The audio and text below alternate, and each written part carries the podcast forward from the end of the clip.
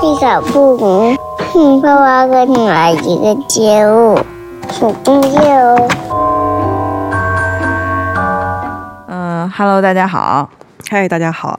嗯、接下来呢，大家将听到的这个节目，其实是我们立场不明这个播客最早录的两期节目之一。嗯，然后你可以听到，就是还没有进入到节奏中的我和显然有些紧张的 狒狒老师。是的，是的。嗯，嗯虽然不成熟吧，我们其实也纠结很长时间，这期节目要不要放出，嗯但是觉得反正还挺有趣的，然后也没有存货了，主要是，所以放出来听听啊，这是第一个事儿。嗯第二个事儿呢，就是其实我们现在在筹备春节特别节目，嗯想向大家征集一些话题。这个话题是什么呢？就是关于春运的故事。嗯这些故事可以是有趣的、尴尬的、痛苦的嗯，等等吧。对，或者是你觉得经历的比较特别的也可以。嗯嗯、你们有这样的故事呢，可以在我们立场不明的公众号留言。虽然嗯这个公号从来没有发过内容啊，对，或者但你来了我们就发了。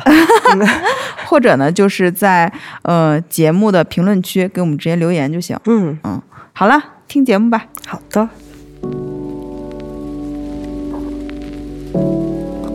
好，大家好，这里是立场不明，我是萌美。我是狒狒。那个前两天其实我们在聊起来看了一个电影哈，就是那个嗯。蜘蛛侠纵横宇宙，嗯。然后和上一部平行宇宙相比。其实都是还是在讲蜘蛛侠各种平行世界的这个这个故事啊，各种各样的蜘蛛侠，典型的这种欧美的超级英雄的叙事，然后有一些阴谋啊什么的。蜘蛛侠比原来更多了。对然后其实去年也有一部特别火的大片儿，就是那个《瞬息全宇宙》。嗯杨紫琼还凭借着此片儿获得了呃奥斯卡最佳女呃女主角，嗯。嗯然后这个核心虽然是中西文化冲突下的母女以及家庭关系，但其实也是，我觉得也是一个超级英雄。就是这个杨紫琼这个妈妈，她也是个超级英雄。嗯但是我们今天讲的呢，是跟这两部都没有任何关系的一本书。嗯，就是保罗奥斯特的一本书叫《四三二一》。嗯嗯，其实刚才我们用超级英雄来引做开开篇啊，嗯，但事实上呢，平行世界、平行宇宙这种事儿呢，不一定嗯只会发生在超级英雄身上，它也嗯会发生在普通人身上。嗯，就是有的时候哈，我小的时候好像也在想，比如说。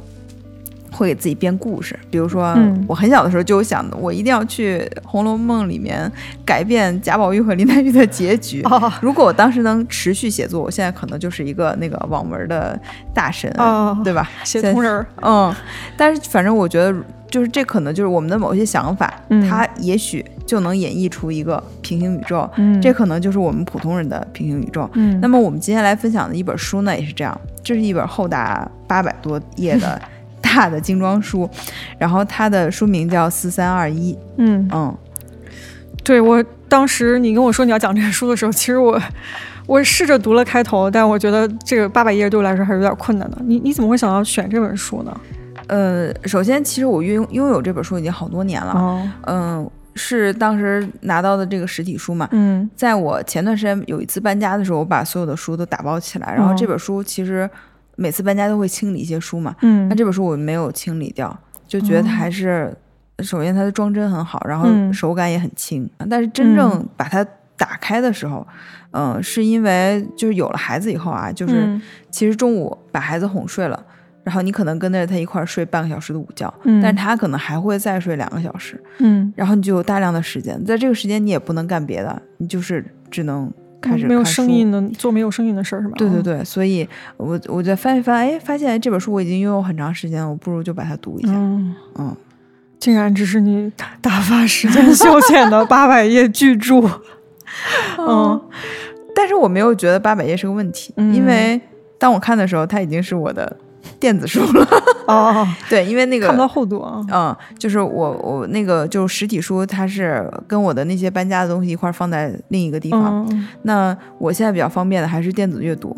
电子阅读有一个特别大的好处，就是它的重量就是你的手机或者你的 Pad、嗯或者你的电子阅读器，嗯它不会让你造成困扰。比如说最近我确实很在试图读一本那个呃《无尽的玩笑》，嗯但那本书我真的是有有一些问题，就是在于它太沉了。嗯我在阅读的时候，我很难找到一个舒服的姿势，嗯嗯、就让读书这件很快乐的事情变成了一个呃就是苦差事，还有点像体力活儿。对我这这个时候我就会再再想一下，嗯，嗯。但不是说这本书不好的意思啊，嗯。呃 对我来说，就是我其实有看一下它大概的嗯。介绍什么的哈，然后我也试读了前面大概第一章，其实有点他回顾他的整个家族历史的那一段，嗯、我就会发现，因为他其实是讲了一个很真实的故事，你就觉得它就会发生在你的身边，嗯。嗯，这种故事对我来说，其实就有点儿，嗯，它是我现在的这个精神能量或者我现在的情绪状态没有办法承受的一种非常真实事情，我就会本能觉得它很沉重。他要讲的哦这个事情是一个特别痛的事儿，你的预感没有错，对对，我会觉得那个成为我的障碍，就是我现在我就觉得我已经很苦了，我真的承受不了另外一个人的苦，所以苦吗？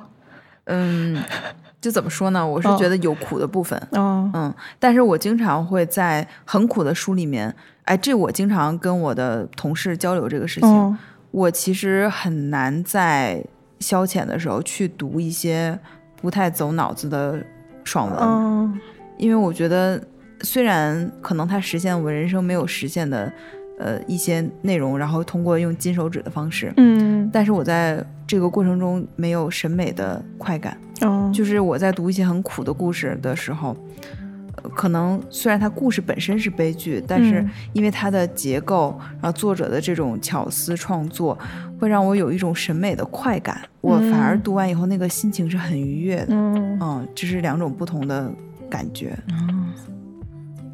所以这本书的它的整个的那个，呃，因为你刚刚说它在就是写作或者什么上，也许给你带来了一些很特别的阅读感受，嗯嗯能简单介绍一下吗？具体是啥样的？好啊，我们嗯先看看这个作者吧，他哦是。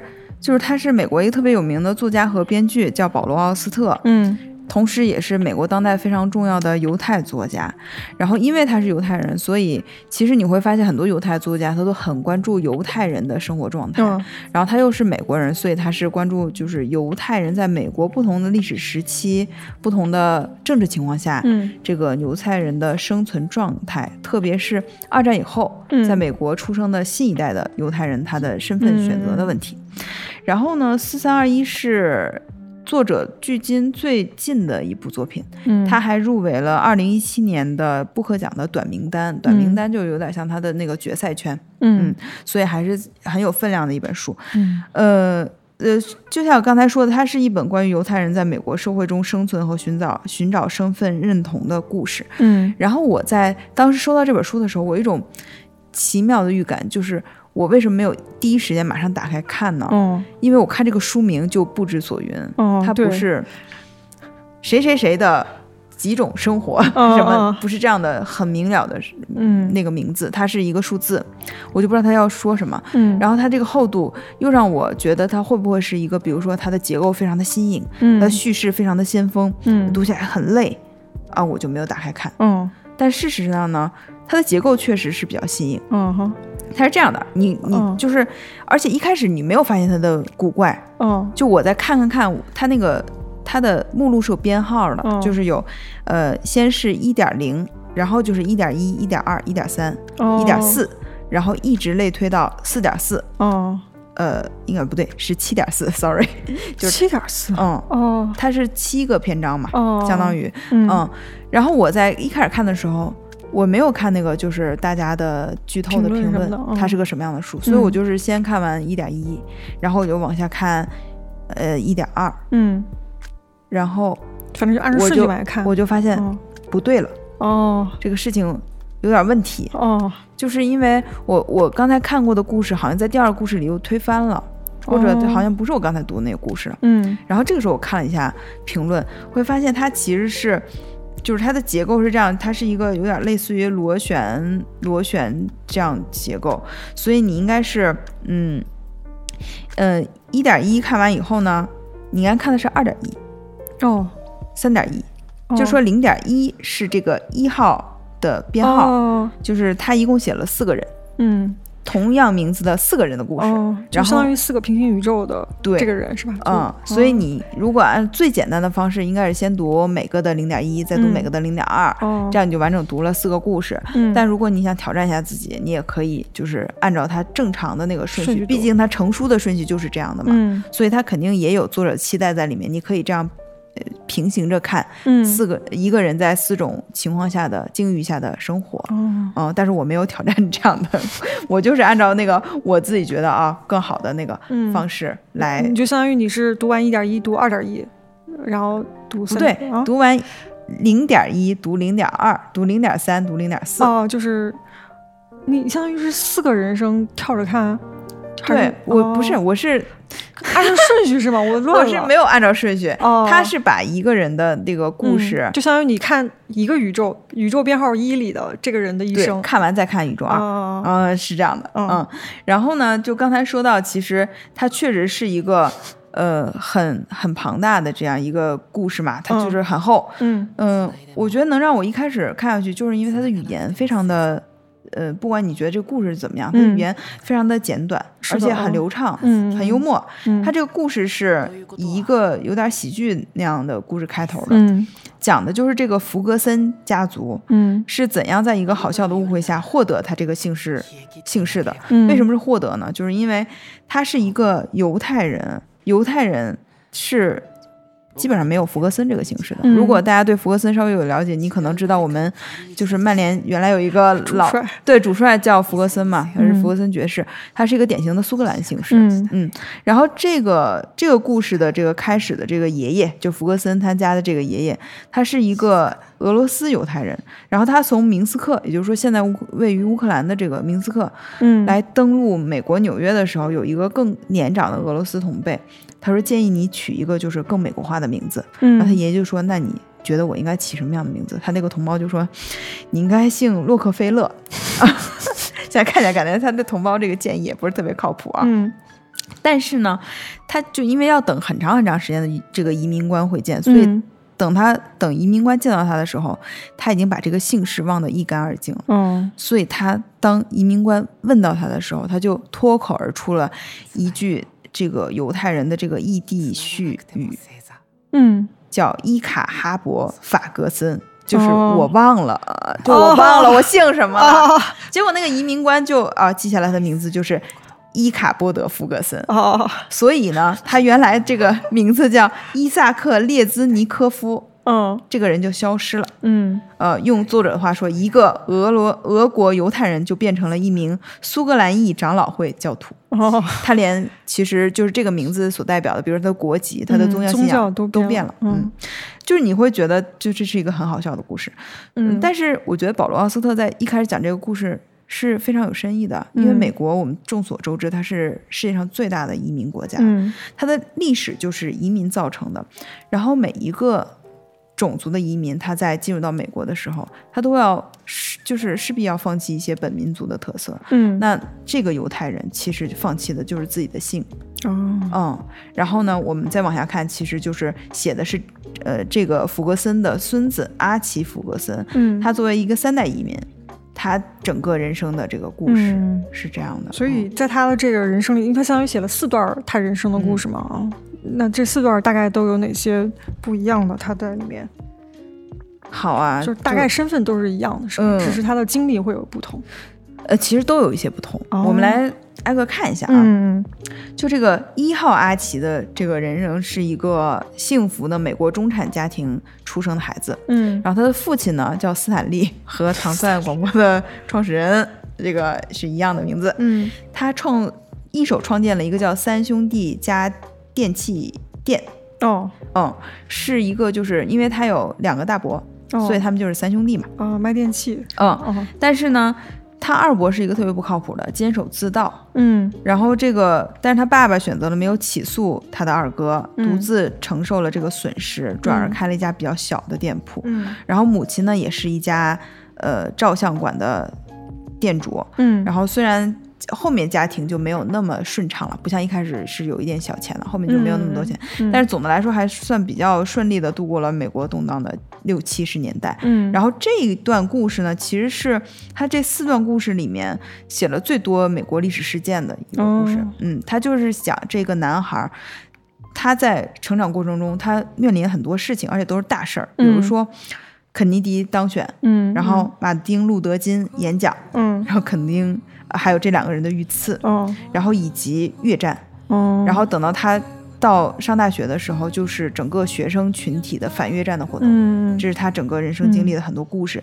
然后在这个阿奇身上是有一件比较糟糕的事情的，嗯。就是他本身比较糟糕的事情，就是他在年轻的时候虽然爱情特别好，他有一个嗯非常好的女朋友，嗯。但是阴差阳错，他在一次车祸里面失掉了自己的部分的手指，哦，所以他当时作为一个很有天赋的呃棒球运动员，呃，他就没这个嗯职业生涯就断送了。哦。嗯，但是呢，就是我们老子说，呃，什么福祸相依吧，嗯嗯也因为他的残缺，嗯。所以在日后他就免去了他的兵役，他没有哦去越南战场。哦。嗯，然后这个一号阿奇成就是就读的是哥伦比亚大学，嗯。然后他是选择了新闻这个职业。嗯呃，有一个叫艾米的青梅竹马的女孩，然后两个人嗯从十几岁一直谈到大学，然后因为一部分的呃历史就政治的原因分手的。其实哦就是当时学生运动特别蓬勃，然后艾米是一个特别激进的这种领袖。嗯那么阿奇是一个，因为他是个新闻，有点像新闻，他是个记者嘛，嗯。他就忠实的记录了当时学生运动的每一个瞬间，嗯。然后他其实心也是比较倾向于学生的，嗯。但是呢，他发现自己很难去把自己放在任何一个派别里面。嗯，是比较中立的一个状态是吧？对，因为、嗯。因为当时很混乱，比如说嗯。在、呃，因为美国的这个反越战，它中间也呃夹杂着这种种族的这个运动，比如说、嗯。都是反越战，但是黑人的学生会选择跟白人学生分开、哦。啊，他们自己会有自己的立场。嗯就是然后内部其实也有矛盾的那对种是吧？，但是阿吉看下来，他会觉得嗯，都有一些可能他没有办法进入，嗯。对，这这个我觉得也也是就很像那个鲍勃迪伦当时就说每每一派其实都是都很傻，嗯。嗯，对，我不知道他是怎么想，但他确实没有进入啊。这就是一号的一个一号阿奇的人生，对，嗯听，因为这里面其实还涉及蛮多，就是美国在那个时代的历史的啊。就是那如果比如说我对那段历史不是特别了解的话，我看这个会对理解他的人生有障碍吗？嗯，我觉得没有，嗯，我觉得他这个历史事件嘛，相当于是，呃，给他的人生加加一些呃背景背景，然哦后包括他人生一些矛盾，可能是由这个推推起来的。嗯，然后另外，其实你可以通过这个书里面，然后你去了解在呃保罗奥斯特视角下面，美国这些哦重大历史事件是怎么开展的。嗯，比如说啊，就是肯尼迪遇刺这个事情，嗯。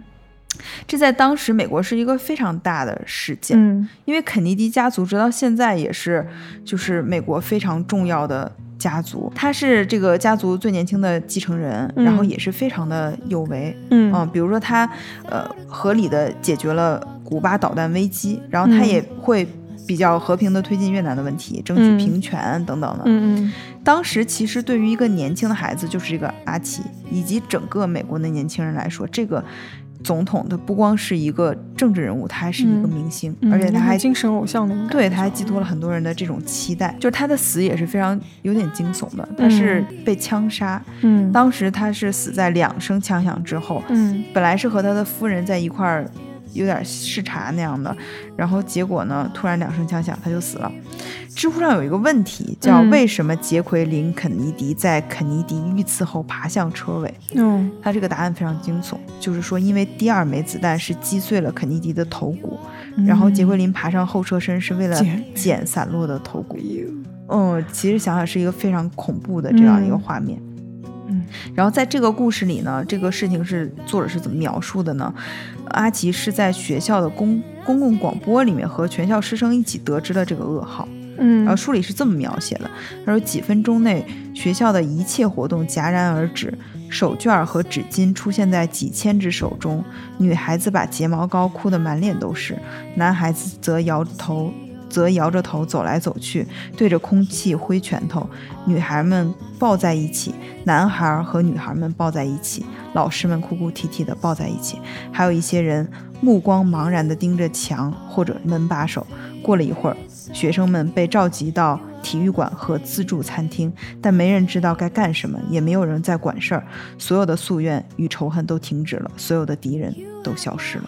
嗯嗯，然后对于阿奇的意义呢，就是他在这一段悲伤和迷茫之后，其实他和他的女朋友的关系进入到下一个阶段，就是嗯他们俩做爱了。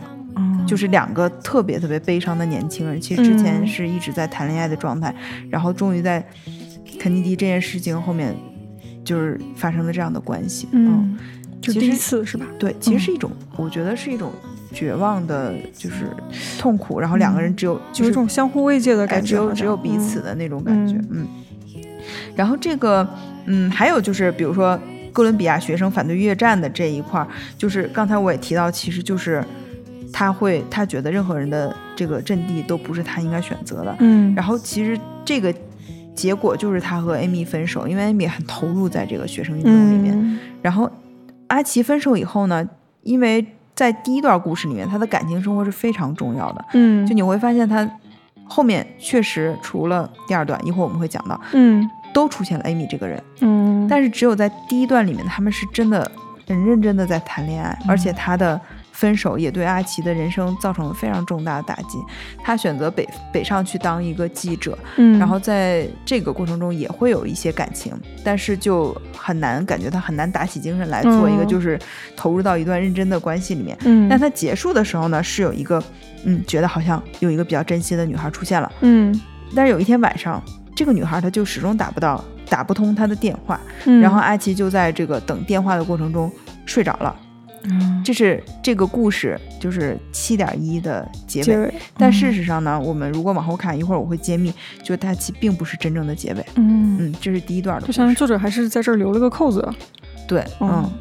那我们看一下第二段。嗯第二段是一个什么故事呢？第二段是一个小孩儿开始嗯就是一个小孩在暑假的时候在树爬树，把腿给摔折了。嗯嗯，这个阿奇就是呃。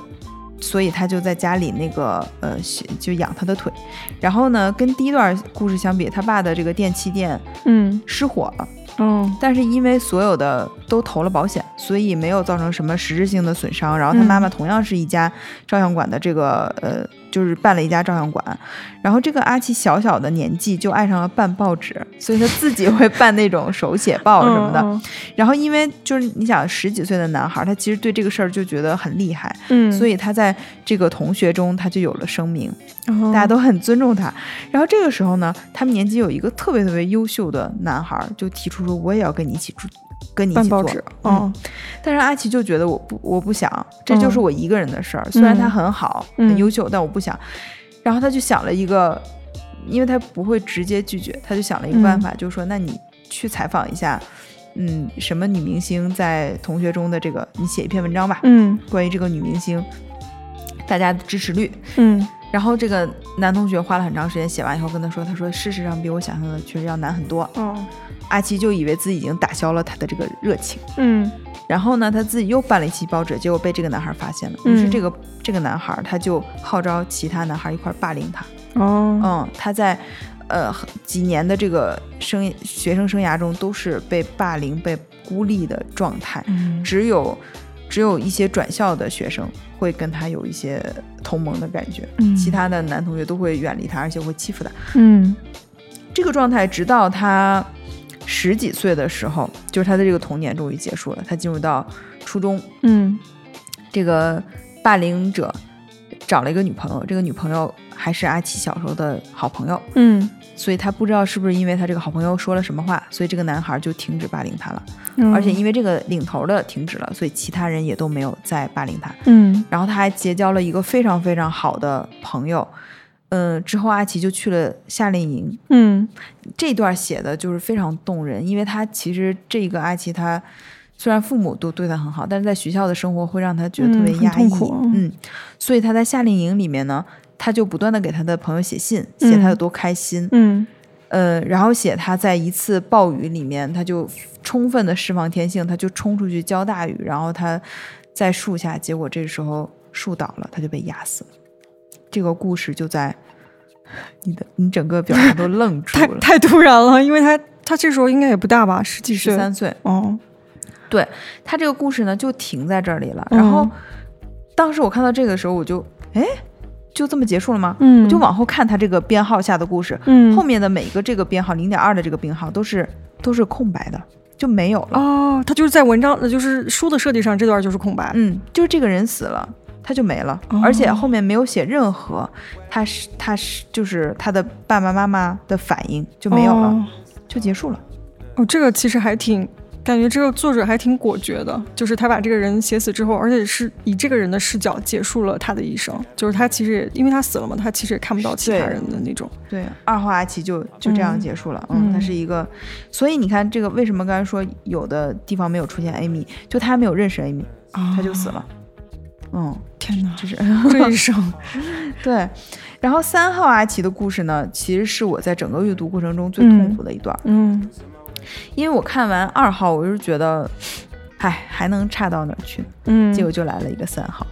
嗯，三号有多差呢？就是首先他七岁的时候，他就是这个开头就是他七岁时候的一场灾难，就是他这个你记得一号故事不是他二伯监守自盗吗？嗯但他大伯也不太靠谱，但是一嗯号里面就是没有、没有什么具实质上的，的，嗯不是就是没有实质性的伤害。嗯，但是在这个三号里面呢，是这个大伯欠下了巨额的赌债，所以他一开始是先挪用公款，然后当这个呃公款被挪用已经填不上他这个窟窿的时候，他就打了一个什么主意呢？就是伙同那个他的债主，然后要把他的这个店烧掉来骗保，因为他们上了保险，哦用这个保费来偿还这个呃赌债，赌债。嗯然后这个他就是当阿奇的爸爸发现这个事情的时候呢，他首先想的是我我不同意，嗯。就这个事儿我不不能同意，这是我一手心心血，就是这是我的心血一手建立起来的店，店，嗯，你不能就这样毁了它。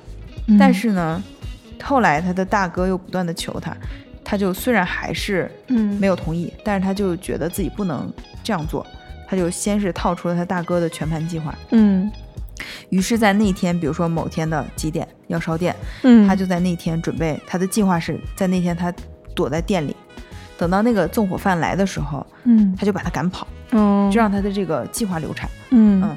但是，就是我觉得人生有的时候真的是非常的悲剧，就是嗯。他来的太早了，然后因为他很精神很紧张，然后他们是定的是半夜来烧店，嗯。他就睡着了。嗯他睡着的时候，他就和电一块儿的被被烧死死了，嗯，他就死在他这个一手建立的这个产业里面。嗯，然后你想啊，就是因为他这个就相当于那时候阿奇他才七岁，才七岁嗯。这是他人生就简直是过不去的一个坎儿，嗯，包括他的妈妈也是。这时候他就，我记得他里面就会写，他看到他妈妈在抽烟什么的，然后，嗯。呃，其实他自己也是不知道该怎么办，然后他妈妈也不知道怎么办。但是我觉得他妈妈在这里面是有一点还挺有意思的，就是嗯。他妈妈跟他一块儿度过了一段过渡期，就这个嗯。过渡期就是他俩什么也不干，嗯就到处闲逛，就是他也不让他上学，然后他就哦他妈妈带着他，比如说去看电影啊，或者是嗯在干嘛。然后有的时候那卖票的说为什么这个小朋友没有去上学，嗯他妈就说呃闭嘴，那个把我的票给我，就是小姐闭嘴，闭上嘴，这不是你该关心的事情。哦就他妈是那样很酷的事情，嗯嗯。但是事实上呢，我是觉得即使这样，他也没有救到阿奇，就是他嗯他这个过渡期没有让阿奇好起来。嗯，他是怎么好起来呢？就是他迷上了一对喜剧演员，嗯。然后后来他他外公就给他在家里搭了一个那个就是放映机，嗯。他就不断的看这个电影。喜剧演员的啊、然后慢慢就从那那个阶段走出来。嗯，然后他妈妈也是勇敢的，呃，步入了新生活，就是嗯。也是开了自己的那个，呃，应该是反正还是在做摄影记者，然后他嗯。就把阿奇的。房间变成了暗房，然后开始冲洗照片啊，嗯。然后后面他妈妈又改嫁了，嗯。然后她的丈夫呢，就是第一段故事 Amy 的大伯，嗯。嗯，是一个也是移民，是德国裔的，嗯。嗯、应该是德国裔的犹太人。嗯。然后在这个这个故事里面呢，他和一号一样，还是爱上了 Amy，但嗯两个人很快就结束了，因为其其实他们俩现在有亲戚关系嘛，很快就结束了。嗯。然后他在一个阴差阳错中是成为了双性恋，嗯。嗯，然后你会发现这个整个的故事里面，他一直是饱受这个性的折磨，嗯，就是他他想尽一切办法寻找性，然后嗯，比如说他去找妓女什么的，嗯。然后因为没有钱呢，他就会去偷书，嗯偷书在卖哦，去书店偷书，然后哦卖，然后这个钱去换取这个嫖资。嗯嗯。但是因为这个，他就还很不幸啊，也不是不幸，他这个罪有应得吧，嗯，就被抓住了，然后错过了升学考试，嗯，所以他就没有机会读大学。嗯。嗯，但是他这个时候他就因为他父这个继父在文化圈还是比较有影响的，嗯。所以他就去巴黎，通过他继父的朋友，嗯呃有资助或者借助他的房间，然后他开始写作。嗯其实他的写作生涯还是比较好的，而且在嗯几乎朋友的帮助下，他也得以出版。嗯嗯，在伦敦的一家小型出版社出版。然后呢，这个故事的结尾就是他去伦敦参加他的新书发布会。嗯，呃，因为伦敦的这个嗯 行驶方向和美国是相反的，相反的，嗯就是英国和美国是相反的，嗯所以他在过街的时候没有注意，被车给撞死了。嗯嗯，他是这样结束他这一段故事的。嗯。然后这一段故事呢，就给我留下非常重的这个心理压力，嗯。以至于我可能要调整了一段时间才开始读最后一段。嗯。嗯，我觉得这个点在于，他这个父亲的早逝，好像在这个小阿奇的身上心心灵里面留下，嗯。对这个伤痕是无可弥补的，嗯。所以他，所以他妈妈就是我刚才说，他做过渡期其实是以一个保护人的身姿态来保护他，嗯但是没有人能代替他这个缺失的父亲，嗯然后他的表现就是非常的缺爱。嗯我们刚才说的，其实他是在寻找性嘛。嗯但是其实深层的这个，嗯原因就是对爱的那种渴望，对对对，嗯他是怎么成为双性恋呢？嗯其实也可以说一下，就是他那有一段时间他特别喜欢看电影，嗯然后在电影院就碰上了一个非常有见识的男孩儿，这个男孩儿就哦开始跟他分享一些电影的这个呃一些两个人就是影迷嘛，嗯，然后交换自己的观影心得，嗯。然后这个男孩儿就说你可以来我们家。我们可以看电影，嗯。我家有好多这种呃收藏。嗯。然后他们俩一一开始真是去看电影的，嗯。就这个男孩就有一种非常漫不经心的这种语气，就说：“你有尝试过帮人撸管吗？”哦。我忘了他原词是怎么说，嗯反正大概就是这个意思。嗯。阿奇就说：“哦，没有。嗯，”然后这个这个男孩就说：“我和我的朋友呃试试，对试过，嗯。因为我们俩在女孩那边都得都受到了很多挫折，嗯所以我们俩就尝试了一下，嗯。还不错。”嗯。然后阿奇对对，其实就是这意思 啊嗯。因为阿奇那个时候他就很渴望有这个身体的接触，嗯但是他一直都没有。嗯。于是呢，这个男孩就帮助他，两个人就进行了呃，就是这个嗯。关系。后面其实对于阿奇来说，这就是一个身体的探索，嗯。有嗯点像按摩似的。嗯。他们俩就是相当于，比如说看完电影啊或者打完篮球，然后两个人就就呃来家里嗯。呃互相帮助一下，嗯。嗯，然后但是渐渐他就发现这个男孩不对劲，这个嗯男孩就对他有更多的情感的索求，嗯，比如说在抚摸之后就会说我好爱你，哦。嗯。这个时候阿奇就觉得哦自己好像是玩过火了，嗯。原来我误会了他的意思，嗯然后这个时候男孩有一次就是很明确的问他说我们要不要在一起，然后阿奇就嗯不说话了，嗯然后这个男孩就开始说哦原来就是。你是不是在厌恶？就是原来你看不起我什么，嗯然后两个人就不欢而散。嗯后面呢？为什么说阿奇缺爱呢？嗯其实按理说，一个一个直男享受别人给他的这种服务，然后结束以后，他可能遗憾的就只是身体这一块儿，嗯，但是阿奇会失落，他是觉得既然没有别人，还不如继续跟他在一起，嗯。并并不光是性，可能也有嗯。两个人就其实对关系本身也很留恋的那种，嗯。对对对。然后后面呢，他其实就是就刚才说的去找妓女嘛，嗯，然后当他被抓住的时候，其实他妈妈是会有很失望的那种表情，因为嗯。在他妈妈看来，这个孩子肯定是优秀的，对吧？嗯上进的孩子。然后就会去嫖娼呢？哦，嗯然后他说的话，他是说，他说我需要你爱我，妈妈，我不知道嗯如果你不爱的话，我要怎么办？嗯他他是说出这样的话，他并不是嗯说一些我们可想而知的那种其他的说法，嗯，他渴望的其实是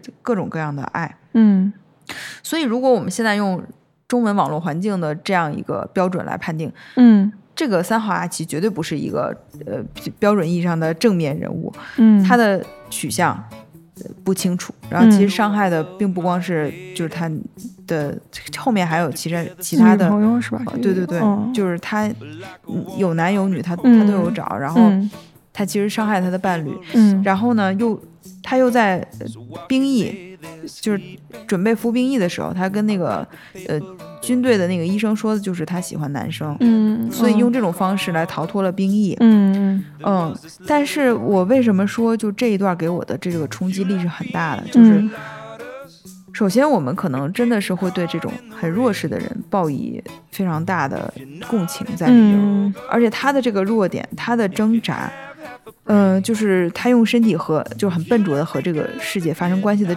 这种这种冲击，都让我觉得，特别是在在当我当母亲以后，嗯我就会想，如果他是我的孩子，我应该怎么对待他？嗯嗯，而且我们看到他虽然最后可能是一个二十多岁的成年人，嗯，但事实上他可能有一部分就停永远停留在他的几岁了，嗯是那个失去父亲的，就是无助的嗯孩子。嗯嗯，然后他还一遍一遍的在看那个，嗯，就是一个喜剧双人组的电影，嗯。然后把这些碎片都拼起来。嗯。我记得里面有一段就是写他他继父的朋友，呃，因为他妈妈在巴黎办了影展，嗯，就是那个呃那个叫什么展，就是他的摄影作品展，哦，啊不是影展，对，摄摄影作品展。嗯，然后其中有一有一个照片，就是他妈妈拍的。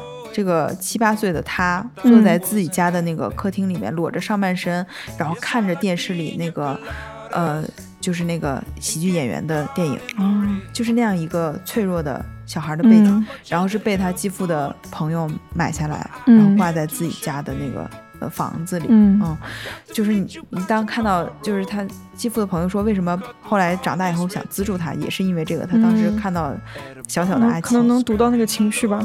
嗯，对，感觉还是个挺让人怜惜的孩子。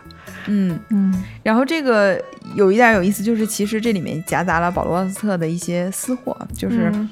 就是他里面写的这个喜剧双人组叫斯坦和奥利，嗯。然后呃。其实他写这个斯坦奥利，除了拯救这个八岁的男孩阿奇以外呢，就是青年福格森，就是他长大以后还把这一段写成自己的处女作哦。啊、就是他写的这他这个书就是他这一部分。嗯，然后你会看保罗奥斯特有一本书，它叫《幻影书》，嗯。它讲的是一个什么故事呢？就是一个妻子和孩子因为飞机失事去世的文学教授，然后他在这件事儿以后呢，非常非常的悲伤，嗯。他好几次都几乎要寻死了，就是他嗯。他要自杀吃药什么，但始终没有迈出那一步。然后直到一个叫海科特曼的漫篇喜剧人拯救了他。嗯然后这个就是这个幻影书，他写的就是这个教授，他因为这个拯救他自己的这个，呃就是这个喜剧演员拯救自己的过程，所以他呢去研究这个演员，还写成了他的研究著作。嗯嗯，引发的一些后面的故事。因为这个幻影书呢是在四三二一之前写成的，嗯嗯所以我们呃可以看到这个三号阿奇的人生里面，其实奥斯特是借用了一些自己原来写作的故嗯，写作过的故事，嗯，然后让喜剧演员又一次拯救了一个人，但是这一嗯次是一个孩子。嗯，嗯感觉感觉好像这也是他自己曾经发生他自己身上的故事一样，就是。你看他反复的在写这样一个情节，就是一个人，或者说一个走投无路的人，或者一个情感受到重大挫折的人，被喜剧拯救的那样的。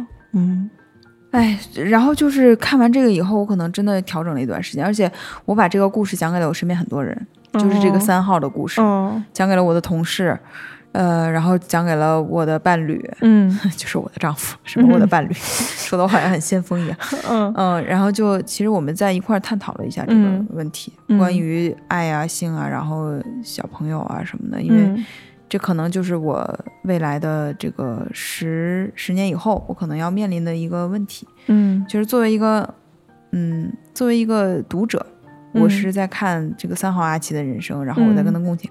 但作为一个母亲，她可能像是一个有点警示这样的，嗯就是我作为一个母亲，我能做什么？嗯，我肯定不是说扼杀或者是是怎么但首先我要了解，嗯我要了解他们他们是怎么想的，他们的嗯痛苦是什么。嗯然后其实里面的妈妈做的是不错的，就是她嗯每次，比如说她孩子已经成长成了她可能期待以外的一个人，但她还是尽自己的努力去鼓励他。嗯也支持他那种是吧？对对对，嗯嗯，然后两个人其实后面也有打开心结，嗯，就是包括我记得有一段，他其实写到那个，嗯，他妈妈在他小的时候，哦，他先把这个书给他继父看了，他嗯继父看完以后，他说，其实你妈妈看完就很为你感到很自豪，但有一段他可能会觉得很难过，就是嗯。写到那个，呃，就是他父亲去世以后，他妈妈的那个呃喝酒抽烟的生活，嗯。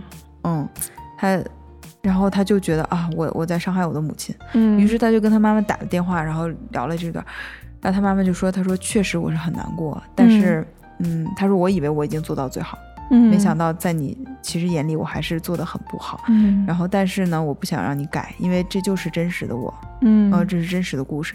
但他在最后成书的时候，还是把它改掉了。哦，嗯，我觉得就是通过这个过程，其实他和他妈妈的那个点小小的，嗯，就是在和解那种对，是的。然后包括其实也是跟他自己在和解。嗯那我们看一下第四号，嗯哦，这个第四个故事呢，就这里面，嗯，父亲没有遭遇一二三里面的任何事故，嗯生意越做越大，是当地知名的富商，就嗯家里非常非常有钱。嗯但是因为这个生意太忙了，嗯。所以他和家庭比较疏远，嗯。嗯，呃，导致他后面就父母离异，嗯。然后在离婚的时候，他他爸爸还挺鸡贼的，就是因为如果呃他要负担抚养费什么的，包括遗产，嗯。他可能这就是很大一笔钱，嗯。所以他就写他放弃了对阿奇的抚养权，哦。也就表示阿奇已经不是他的儿子了，嗯，他就保住了自己的房子产，什么的，嗯所以呢，这个阿奇就一直很恨他的父亲。嗯。嗯，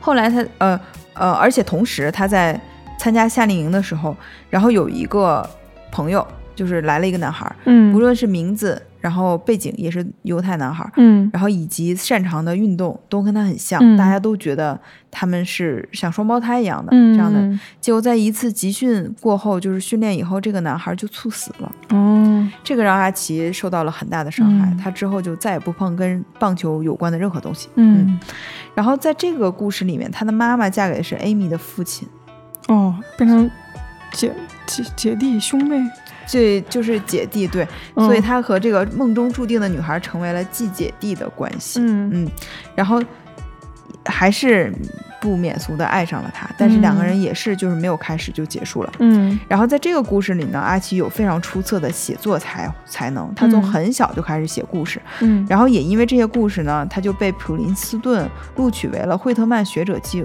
计划奖学金。嗯。嗯，他本来当时是有好几个大学都要他，包括哥伦比亚大学。嗯，然后，但是因为他有这个奖学金，他觉得可以负担一些家庭的这个分担一些家庭的负担，所以他就选择了普林斯顿大学。嗯然后在最后一年呢，是因为有一个小事故，当时 Amy 交了一个黑人的男朋友，然后他们一块儿去酒吧，然后就受到了这个白人的挑衅，嗯，然后是在一个就是很保守的那种美国州啊，嗯。然后就挑衅的时候，阿奇与这个白人发生冲突，然后闹上了法庭。嗯，虽然他们最后胜诉了，嗯，但是他的这个法官和资助他的那个人，奖学金的那个创始人，他们俩是同学。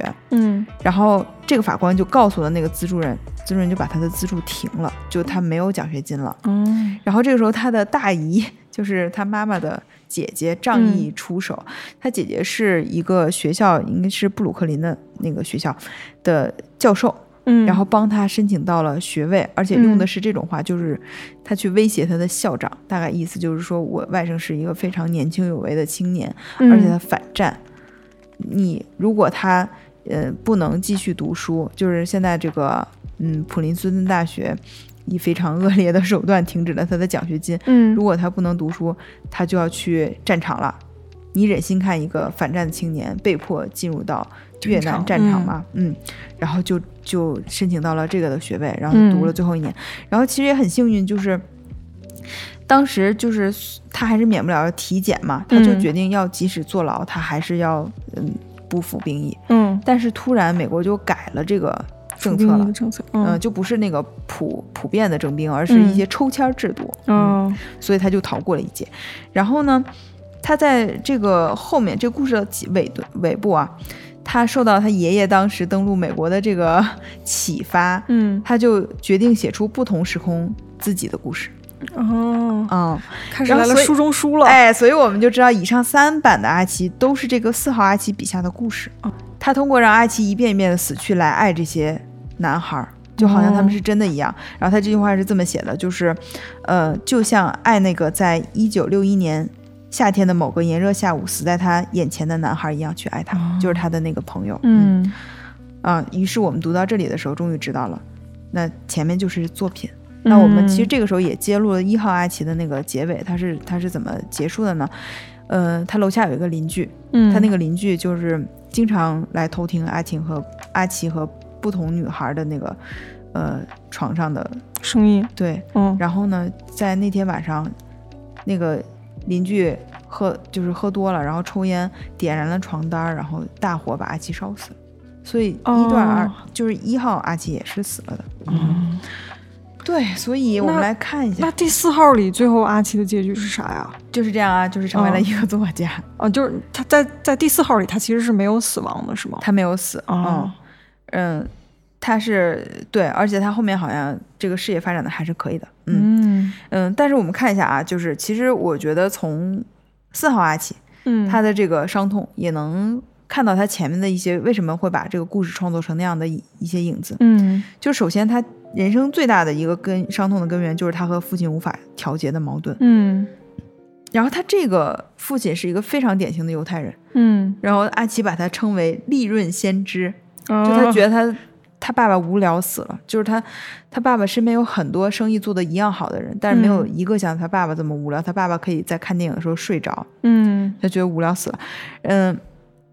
然后呢，后面他会发现父母的婚姻就是一潭死水，嗯，然后又在这个离婚的时候，其实他爸爸的这个，我觉得阿奇可能在乎的不是钱，而是嗯他爸爸放弃自己抚养权，就是相当于割裂了自己的这个联系纽带，嗯所以他后面很长很长一段时间，他其实是就是一直在坚守自己对这个爸爸的这种冷漠，甚至是仇恨。嗯嗯但是事实上，他爸爸真的是一个就是冷冷酷无情、利益至上的人吗？其实也不嗯完全是。里面有一个故事是挺有意思的，就是他当时写完第一本小说，写的是两只鞋的故事，嗯。就这个鞋的故事，这两个鞋呃怎么相处，然后他经历了哪样的事情。他爸爸呃，就是他写完以后，给身边所有的亲戚朋友都送了一份复印件，嗯。然后每个人都给他热情洋溢的反馈，哦。哪怕是老师有一些就是嗯不满的评语，嗯。他都觉得可以接受。嗯，但他父亲就是完全没有任何的反馈，嗯。他就觉得他爸根本没有看，嗯。然后他也很倔，他就不问，嗯。直到他跟他妈妈讲了他对他爸有多不满的时候，嗯然后他妈说，其实他爸爸对他特别骄傲，我给你看一下证据，嗯拉开衣柜，然后有那个。有一个盒子，里面装着七六七十份的小册子，是已经嗯这个排好版、装订成册的。就这个两只鞋的故事是吧？对对对，但是呢，因为这个打印室把它的标题从 soulmates 打成了就是从 s o l e 这个 soul 哦。打成了 s o u e，哦，就灵魂伴侣的哎那个。s o u l 这个字，对对哦，变成了灵魂伴侣。然后他就他爸爸觉得自己蠢爆了，就是为什嗯么没有检查一下，然后他就羞于再提起这件事，就嗯。像没有发生过一样。嗯。然后他爸爸他妈妈对这件事儿的评价就是，他这个人从来都没有学会怎样说话。嗯，其实就是个，也现在看来就是沟通的问题，嗯沟通是非常不顺畅的。就感觉他自尊太脆弱了，没办法面对那种羞耻感，就是对自己弄错了一个东西，他就没办法面对儿子了，感觉。嗯，所以你嗯看，如果我们把四号当成一个真实的故事的话，其实嗯一二三反映了某种程度上反映了他对父亲的一些期待，嗯，就是都是对家庭非常有责任感的父亲。对，然后包括比如说三号，他是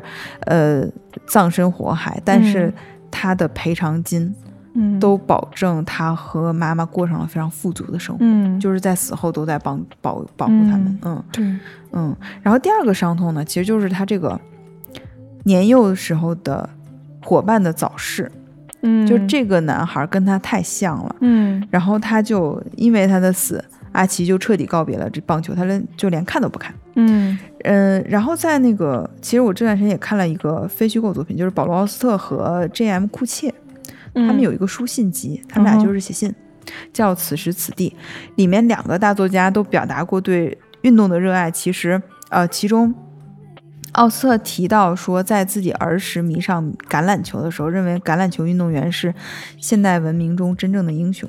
嗯，然后呢，他在这个不同的阿奇身上，其实都安排了，虽然没有安排橄榄球，但是嗯安排了、呃棒球、篮球，嗯就是一些美国青少年会接触到的运动。嗯然后，也就是你想，对于年轻的小孩来说，这个运动好的人就是英雄。嗯，那么，一个非常有才华的年轻人在自己面前猝死，就相当于一个英雄的陨落。嗯所以，这个后面阿奇就一直没有再接触棒球，直到就是他后面很后面，就是因为一个机缘，他就又开始啊说，发现自己还是可以的。哦，但是就是他只是尝试了接抛球，嗯，他当时就觉得自己就是浑身都是汗，就觉得这是一个非常大的，很危险，感觉。呃，就是我觉得就是对自己的一个非常大的挑战。嗯然后第三点是挺有意思的，这点其实我有点没想明白，我可以跟你探讨一下。嗯就是这个三号阿奇他是没有生育能力的，嗯。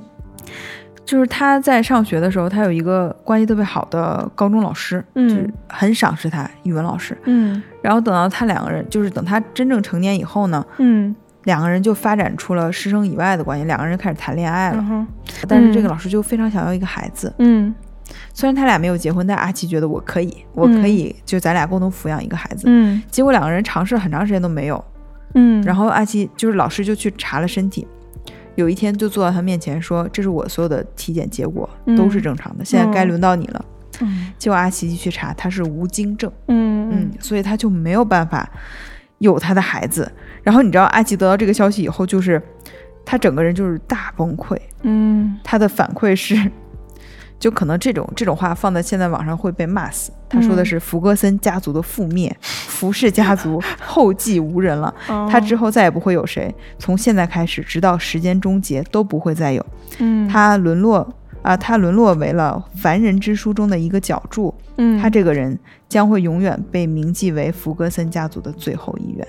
嗯嗯，因为他没有这个生育能力，嗯，他再也没有后代什么的。所以他非常羞耻，嗯。然后他就匆忙的结束了跟老师的这个恋情，甚至不敢当面跟老师。就是说嗯，他就是嗯。打电话说这个事儿，包括老师嗯当时还骂他说你，你这么懦弱嘛，嗯，然后而且他后面其实还谈过一段恋爱，然后这个女孩最后是劈腿了，嗯但是他当他看到这个女孩和别的男孩走在街上的时候，他就觉得挺好的，嗯。他觉得他们将会有后代，他跟我就不会有后代。哦。嗯，你你听我讲完这段，你的感受是什么？哦，我我其实有两个感觉，第一个就是你说他，因为其实这里面涉及到他跟他父亲的关系嘛，尤其他就是他相当于就在这个故事里面，他是一个相当于没有性性和繁殖能力的一个人，就是、就是这样的。这个让我想到那个 就是弗洛伊德的那个理论里面，就是因为小孩他有一个时期就是叫俄狄浦斯时期，就是大概哦三到六岁左右的时候，其实他那那段时期就是孩子的成长，他面临最大的问题就是他要处理他跟他父亲之间的关系。哦，嗯，就是跟他父母之间的。然后他如果父亲关系处理的不好，就他没有冲破那个时期的话，他就会进行到一种人格的阉割状态，哦，就是他的人格始终无法承担，他无法超越他的父亲，就是他在潜意识里。哦，所以说其实他这有点像是一个象征的手法。对我感觉他好像嗯用的某一种隐喻的手法，就他相当于是一个被阉割的人，他那个被阉割的那一部分，就是也许就是在他这个无精症这个部分体现出来的。嗯。哦，这样想起来其实也很很嗯这悲观。对，这里面有一个感觉，就是也也许就是作为作者，他站在这个阿奇的嗯局外，他也许看到了阿奇的悲剧，就他这一生可能跟他的父亲分不开，他给他安排了一个这样的这样的一个故事，把他这个跟他父亲的这个关系用一个比较就是真实的事件把它显现出来了，对对对有点这种感觉，对哦，因为我觉得这样也是一个很聪明的写法。嗯，因为就像你说的，心理上的阉割，你怎么去表达呢？嗯它是一个会很难写的，但是生理上的这个就很容嗯，他易。也许一下就通过这个方式写出来，真不知道他具体怎么想，但我我我的感受是这个，这第一个。还有第二个就是，因为其实他前前面讲到他跟他妈妈离婚之后，他父亲其实没认他。嗯，哦，对，在你那个故事里，其实他那一刻已经不是福格森家族的人了。哦，哦，然后那个时候他。我感觉他那个孤独的感觉，就是他再也没有后代了。那个不只是没有福格森的后代，而是他自己就是孤零零一个人了。哦你，想，他的父亲不要他了，对，他的家族里只有他和他的母亲，但是我觉得就是可能男性身上那种父系血脉的那个继承，它就意味着我就是将是孤身一人了。所以梳理下来，我觉嗯得四个福格森他面临都是爱、孤独嗯和这个就是身份认同，嗯然后他怎么在这个世间自处。嗯，是的。这，些这些问题，嗯，但是说实话啊，就是 你看完前三段人生的时候，你已经觉得这个阿奇是自己人了，嗯。就是你很容易跟他共情、同情他，很喜欢他，哪怕他在每一段故事都不算是真正的成功嗯。和真正的正面意义。当你看到第四段阿奇他有一个小小的问题的时候，就是我说实在的啊，就是我们看很多文学著作，尤其这种有点花样的这种，嗯，你会期待作者在每一段人身上玩出什么新花样，但是在四号的时候，我都劝作者收手，我就觉得 别给他安排别的苦难了。对，可以了，嗯嗯。平安，不要 送命。对，这就是我对他最大的期待，求作者轻虐。所以我觉得，对于他这个呃没有后代，这个已经是我觉得可以接受的。嗯就是还还是挺喜欢他的。嗯，这其实就是这个，我刚才讲完了，就是整个故事八百多页的内容，可能、嗯可能有一些细节，嗯，就是是确实里面有很多很多特别特别动人。这大苍蝇，大苍蝇也激动了。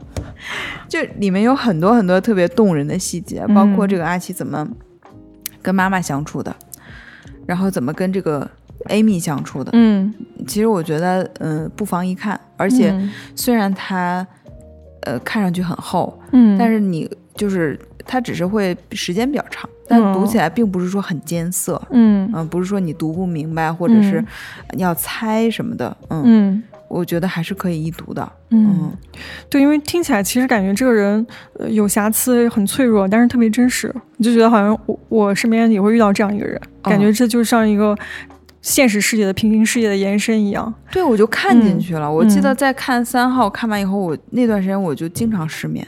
哦，嗯，我就觉得他他真的打动了我，就哪怕作者用的这个笔触，甚至是比较平实的，就没有那种特别特别华丽的描写，嗯或者是怎么样。嗯但是你就看进去了，你就好像在看到你认识的人他在讲他经历过的这些故事，嗯嗯而且我觉得就是作者把阿奇这个男孩放在六十年代的美国，嗯，就是一个非常恰当的做法。嗯哎，可能也是跟他自己的这个年龄有关系，嗯，不，所以保罗奥斯特多大呀？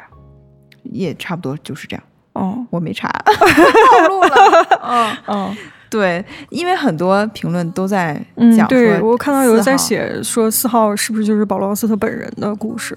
嗯，嗯，我觉得，你我觉觉得可能多多少少有一点吧。嗯，有嗯，他自己的，因为他有，就是我觉得作家写作家写作他就很好，他有就是呃切身体验，比如说你的嗯。灵感迸发的一刻，或者是嗯。你你被这个现实生活中卡住的，还有你经历的这些事情怎么影响你的写作，嗯，我觉得这些他都能非常洞察。嗯。嗯，然后呃，看上去刚才我们也说到那个幻影书嗯的一部分也体会到、嗯体现到他这个书里，嗯。所以有可能就是保罗奥斯特自己，嗯嗯，因为它里面也写到一些跟电影有关的故事啊。嗯然后我是我是在看到最后的时候，突然意识到这个这个四号阿奇，他是结束的这个整个故事结束的时候是一九七零年的新年，就是相当于七零年新年哦，嗯，就是整个的他们这个人物迈迈迈到了一个新的年代。嗯但是，一九七零年是什么意思呢？就是六年之后，嗯，这个乔布斯和这个沃兹就嗯和一块儿创办了苹苹果公司。哦。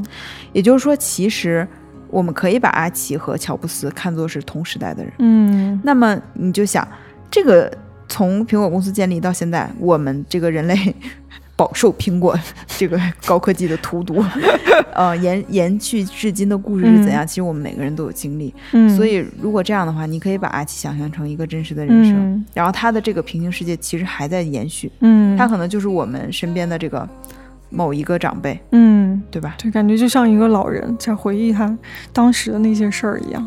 呃，对，嗯。嗯，所以其实虽然他讲的很多故事都集中在六十年代，你并不会嗯。觉得这是一个古早的、嗯很脱离时代的嗯，故事。感觉没那么遥远。嗯，嗯那么我其实，在找资料的时候呢，我还找到了一张一三年保罗奥斯特担任东京影展评委的照片儿。嗯这个照片里面挺逗的，我给你看一下。嗯就是他有好几个人，嗯就是里面这个从从左至右分别是保罗·奥斯特、维姆·文德斯、这个克劳迪亚和张国荣。和张国荣。对，就我在搜到这张照片之前，我首先我都很难想象这个保罗·奥斯特和我喜欢了很多年的这个维姆·文德斯有什么关系。嗯，结果他竟然和张国荣居然还有交集。对啊，这个这是哪一年？你刚刚说这是一九啊，我说错了，这是一九九三年。哦，九三年。嗯，一九九三年。嗯对，所以就是呃你看这些人哈，我们作为这个影迷，嗯、或者是歌迷什么的，和这几个人书迷，我们可能都是单向的通过他们作品跟他们进行连接，但是在时空的某一个角，他们之间是有联系的联。系的，嗯嗯，所以就我觉得这可能就是我们会经历的一些平嗯行世界。确实感觉很神奇。